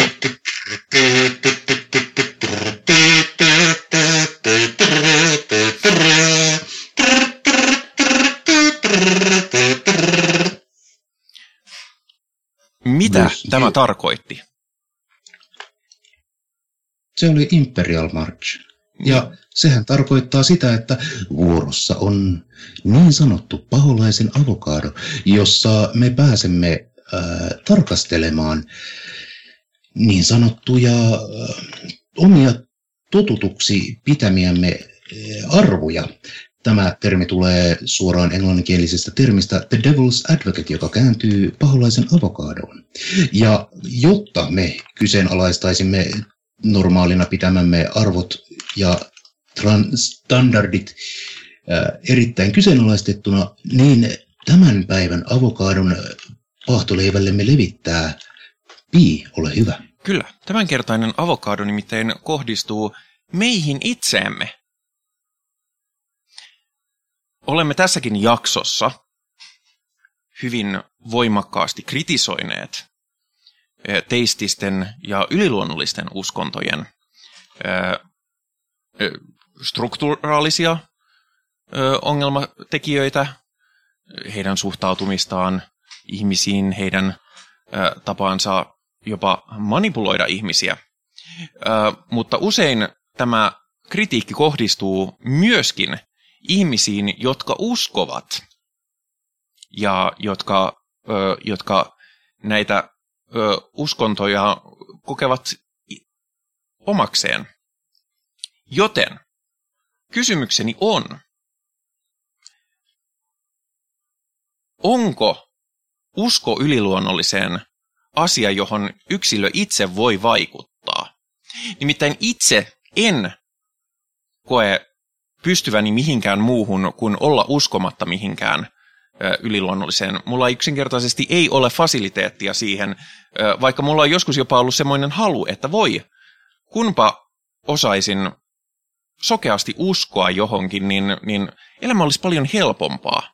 Se on myöskin yksi asia, joka varmaan tiettyjä ihmisiä uskonnossa vetoaa, että, että kah ei tarvitse miettiä niin paljon, koska, koska vastaukset elämän ja universumin suuriin kysymyksiin tarjotaan tarjottimelta. Mutta jos minä en kykene edes halutessani uskomaan, onko kohtuullista, että voi olettaa, että ihmiset olisivat kykeneviä välttämättä olemaan uskomatta. Ja jos näin on, niin eikö ole kovin epämoraalista meiltä kritisoida ihmisiä, jotka uskovat, jos he eivät ole uskolleen voi mitään?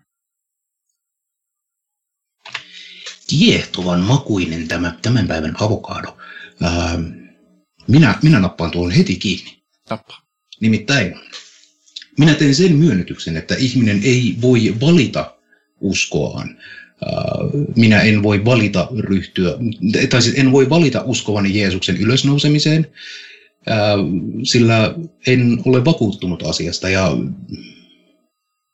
minun uskoni asian suhteen muuttuu vasta siinä vaiheessa, kun minun, minut vakuutetaan hyvillä tai huonoilla ää, argumenteilla tai, tai todistusaineistolla.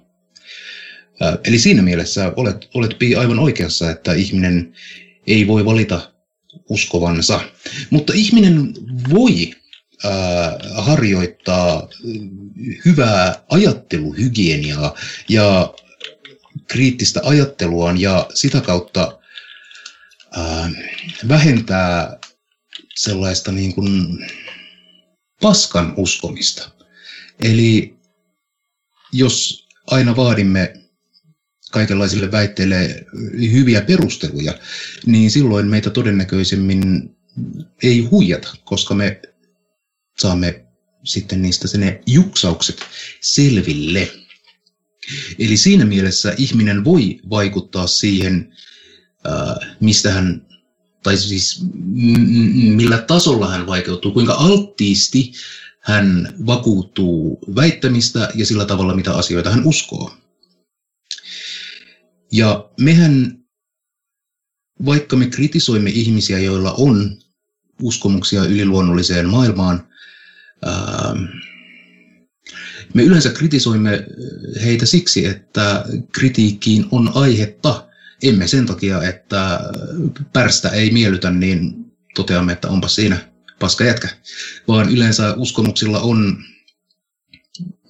mm, uskomukset, joita ei voida perustella, ovat sellaisia, joita meidän tulisikin aina kyseenalaistaa ja etsiä niitä perusteluja. Ja jos perusteluja ei löydä, niin hylätä uskomus.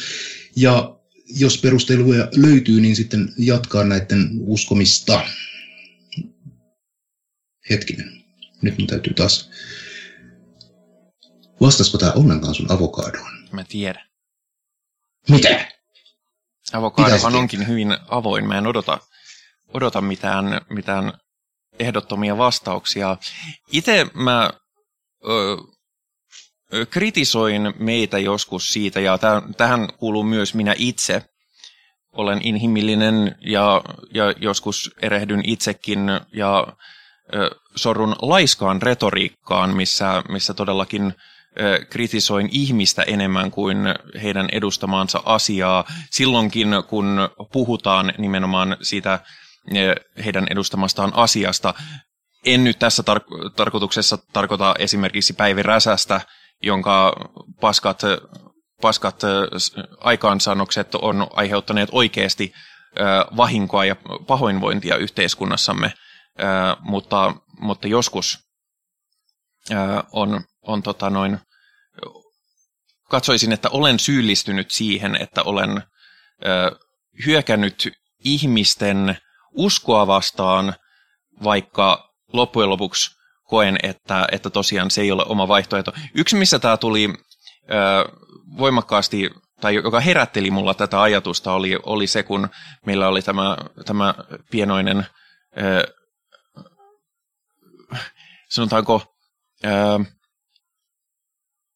kärkäs dialogi Asaselin temppelin tyyppien kanssa. Asaselin tähti? Ah. Ei temppeli, tähti. Tähti, joo, sorry. Niin paljon temppeleitä, että, että meni sekaisin. Öö, mutta niin, öö, mutta siinä kohtaa, kun heille tuntuu olevan niin rehellisen ö, outo ja lähestulkoon mahdoton ajatus, että joku ei niin kuin usko mihinkään, niin, niin tota, noin se sai mut ajattelemaan just sitä, että, että itselleni on yhtä mahdoton ajatus se, että joku uskoo johonkin. Ainoa syy, minkä takia pidän sitä selkeästi olemassa olevana ilmiönä on se, että havaitsen, havaitsen sitä niin paljon ympäristössämme ja kulttuurissamme, että eipä sitä käy kieltäminen. Joo, tässä mä, mä niin kuin lähden tähän niin kuin tälleen hyvin, hyvin yksinkertaisella ajattelutavalla, että kun yleensä puhutaan, tai siis mä olen tottunut puhumaan silleen ihmisistä, että onpa se fiksu kristityksi, tai onpa se fiksu uskovainen. Niin tämä on niinku, silloin, silloin, silloin se, se, se kritiikki osuu sitten ihan oikein omaan nilkkaan, mutta, et, mutta tota, saatte se tosta kiinni mitään. Joo, joo. Ja siis mähän olen henkilö, jonka ystävä ja tuttava ja jopa sukulaispiiriin kuuluu kolme luterilaista ihan vihittyä pastoria tai pappia. Ja esimerkiksi yksi heistä tykkäsi ja oli aidon ilahtunut, kun mä, mä tulin Facebookissa satanismikaapista ja sanoin, että tämmöinen elämänfilosofia nyt on löytynyt, joka puhuttelee. Eli, eli se, että on kristitty, ei, ei tarkoita sitä, tai ylipäätään, että on mikään uskovainen, ei tarkoita sitä, että olet ahdasmielinen ääliö, vaan me voidaan molemmat ö, iloita omasta, ö, omasta merkityksellisestä filosofiasta, mitä, mitä koemme. Joo, ja onhan niitä myös ö, ääliöitä, ahdasmielisiä satanisteja. Ja ääliöitä, ahdasmielisiä kaikkia. Kyllä. Mutta, mutta, mutta, mutta, eihän nyt... Hmm. Nyt, nyt Henri on turhautunut. Siellä pihistään ja puhistaan. Minä, minä olen turhautunut. Okei, okay, siis... Ensin, ensin, ja. ensin tota noin, annetaan myönnytyksiä katoliselle kirkolle ja nyt tämä. Joo, mä en, en tiedä, miten mä voin enää niin kuin sietää tätä olotilaa. Ja se myönnytys, että minä olen, olen lempeässä parisuhteessa vaimoni kanssa ja olemme olleet pitkään naimisissa ja hän on kristitty, joten myös minä olen saanut opetella sellaista vähemmän kärkästä retoriikkaa arkisessa kielenkäytössäni. Mutta vaikka mä en sano, että ihmisen ää, täytyisi olla idiootti ollakseen kristitty, niin kyllä siitä näyttää olevan vittu apua. Ää, mikä tahansa, tai siis kristitty, tai mikä tahansa muu tämmöinen yliluonnolliseen ää, uskoon vetoava, niin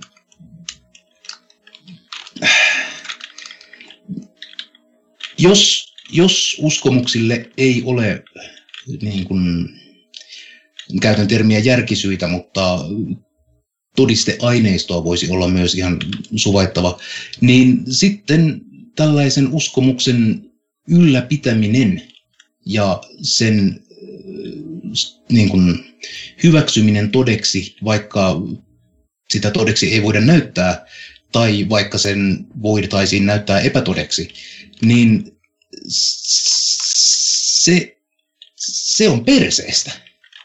Ja kenenkään ihmisen ei pitäisi tehdä näin. Ei teististen, satanistien, ei kristittyjen, ei kenenkään, ei kenenkään sellaisen ihmisen, joka arvostaa äh, totuutta, asioiden todenperäisyyttä. Ja kyllä minä tästä nyt aina älähdän, varsinkin vaikka Pi nätisti sanoit, että voisimme elää kaikki omien näiden elämän filosofioidemme rikastuttamaa elämää ja sillä lailla mukavasti soittaa ja katolilaisten natsien kanssa. En minä niin sano. Niin minä sen tulkitsin. Odotan nyt, kun minä ränttään ensin loppuun. Niin, ähm, ihmisen uskomuksilla on aivan aktuaalisia vaikutuksia paitsi hänen omaan elämäänsä, myös yhteiskuntaan ja sitä kautta välillisesti minun elämääni. Toisin sanoen, jos sinä uskot, että maailma on luotu 6000 vuotta sitten ja että pilven päällä sinua tarkkailee Isä-Jumala, joka suuttuu aina kun masturboit, niin sitten sinun esimerkiksi demokraattinen äänestysvaltasi saattaa mennä sellaisille tahoille, jotka myös jakavat nämä uskomuksesi. Ja tällaiset poliittiset tahot ovat sitten kovin kärkkäitä rajoittamaan esimerkiksi minun ihmisoikeuksiani. Äh, mm, mm, niin. Siis tässä jälleen puhumme ehkä hieman eri jutuista. Siis ja mä nyt laajennan taas, mistä sä tykkää, mutta minä laajennan silti. Että siis mm, kaikki fanaattinen, yksisilmäinen omistautuminen yhtään milleen, kään niin kuin kritiikittön, kritiikitön fanaattisuus, oli se satanismi, oli se mitä tahansa, oli se teististä uskontoa, oli se mm, epäteististä uskontoa, oli se mitä tahansa, oli se vaikka sitten punajuurten sy- syömistä, niin, tota, niin fanaattisuus on se, mistä mä en tykkää. Ja siis syy, minkä takia nämä kristityt, jotka minunkin elämässä on, on nimenomaan, mä suhtaudun heihin hyvin positiivisesti ja heidän asenteihinsa on juurikin sen takia, että koska vaikka he uskovat tiettyihin asioihin, he eivät odota, ei oleta, eivätkä etenkään pakota, että kenenkään muun pitäisi siihen lähteä mukaan lukien esimerkiksi he eivät ole missään nimessä rajoittamassa kenenkään aborttioikeutta, koska, koska jos kristitty haluaa kristit, kristityistä syistä ja olla tekemättä abortin, niin sehän on tämän henkilön täysi oikeus, mutta se ei ole, että se rajoittaa jotain muuta. Niin, niin se on se ero, minkä mä näen. Mutta, mutta esimerkiksi täysin nyt siis tuntematta ää, tarkemmin tällaisia, ää, tällaisia syy-yhteyksiä sinun elämässäsi, joten otetaan hypoteettinen tilanne, että meillä olisi tällainen ää, suvakkipappi, joka on vihitty luterilainen pappi ja joka toimii pappis virassa luterilaisella kirkolla. Ja vaikka hän omasta vakaumuksestaan huolimatta, vakaumus, joka on, että homoseksuaalit, homoseksuaalit ovat iljettäviä ää, hahmoja, jotka viimeisellä tuomilla päätyvät helvettiin, vaikka hän siitä huolimatta jättäisi esimerkiksi äänestämättä mm, mm, mm, nyt kristillisdemokraatteja val, valtion johtoasemiin, niin hän on osa tätä iljettävää kirkollista koneistoa, joka tunkee lonkeroitaan kaikkialle meidän yhteiskuntaan aivan niin kuin varhaiskasvatuksesta alkaen aina ihmisen hautaamiseen. Se, että olet edes osa kirkkoa ja maksat kirkollisverosi, on, tekee sinusta osan tätä hirmukoneistoa mahdollistavaa järjestelmää. No, heidän tapauksessaan tätä kyseistä uskoa esimerkiksi homoseksuaalisuudesta he kukaan eivät tunnusta, koska, koska he tulkitsevat... Joo, joo, kyse ei ole siitä, että he, he itse eivät niin kuin, äh, tunnustaisi tätä, äh, mutta luterilaisen kirkon ja tarkoitan tällä nyt luterilaista kirkkokuntaa, joka on enemmän kuin Suomen luterilainen kirkko, suhtautuminen homoseksuaalisuuteen, seksuaalivähemmistöihin, naisen asemaan, tieteen edistämiseen, mihin tahansa muuhun, on takakenoinen humanismiin verrattuna. Luulen, että meidän täytyy jättää tämä keskustelu tähän, koska kello on niin paljon, että on aikamme lopettaa.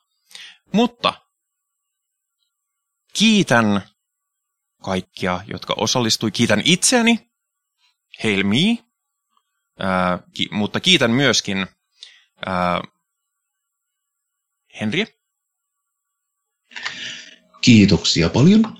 Ja minä tähän huikkaan sellaisen, että tänä päivänä tätä nauhoittaessa juuri julkaisimme sellaisen tapahtuman, että Perkeleen temppelin syksyinen epäpyhäin päivä vietetään lauantaina 31.10. kello 19 alkaen. Ja jos tällainen satanistinen illan vietto, hyvä seura ja paljon heilailua ja ehkä fasistien dissaamista. Jos sellainen kiinnostaa, niin löydät sitä enemmän tietoa perkeleentemppeli.com ja Facebook-sivullamme. Kyllä. Ää, mukana on muun muassa minä. Katsomme elokuvan. Ja kiitokset Toni. Kiitos, kiitos. Tänään olin hieman hiljaisempi, tai siis enemmänkin hiljaisempi kuin aikaisemmin, koska tämä on sen verran herkkä topikki, että mulla saattaa mennä ää, puurit ja vellit sekasi ja sanoa vääriä asioita, jotenka olen silloin mieluummin hiljaa. Mutta kiitos. Olitte, kontribuutiosi, kontribuutiosi oli silti merkittävä ja, ja on aina hyvä saada ö, keskusteluihin erilaisia ö, näkökulmia ö, painottaen kuitenkin, että oletan, että lähtökohtaisesti sinunkin suhtautumisesi fasismiin on kielteinen. On erittäin kielteinen, hyvin vahvasti kielteinen. Ja olen valmis menemään kadulle taistelemaan sitä vastaan myös. Eli siitä ei ole kyse. Kyllä. Eli kaikkien, kaikkien oikeudet o, tota, tasa-arvoon ja, ja elämän oikeuksiin sun muihin, niin se on mitä kannatan. Myös Hetkinen, ei mulla sitten ole enää kiitettäviä. Meni pasmat sekaisin, mutta koska ei ole enää mitään sanottavissa, niin minä sanon heipä hei. Heipä heillä.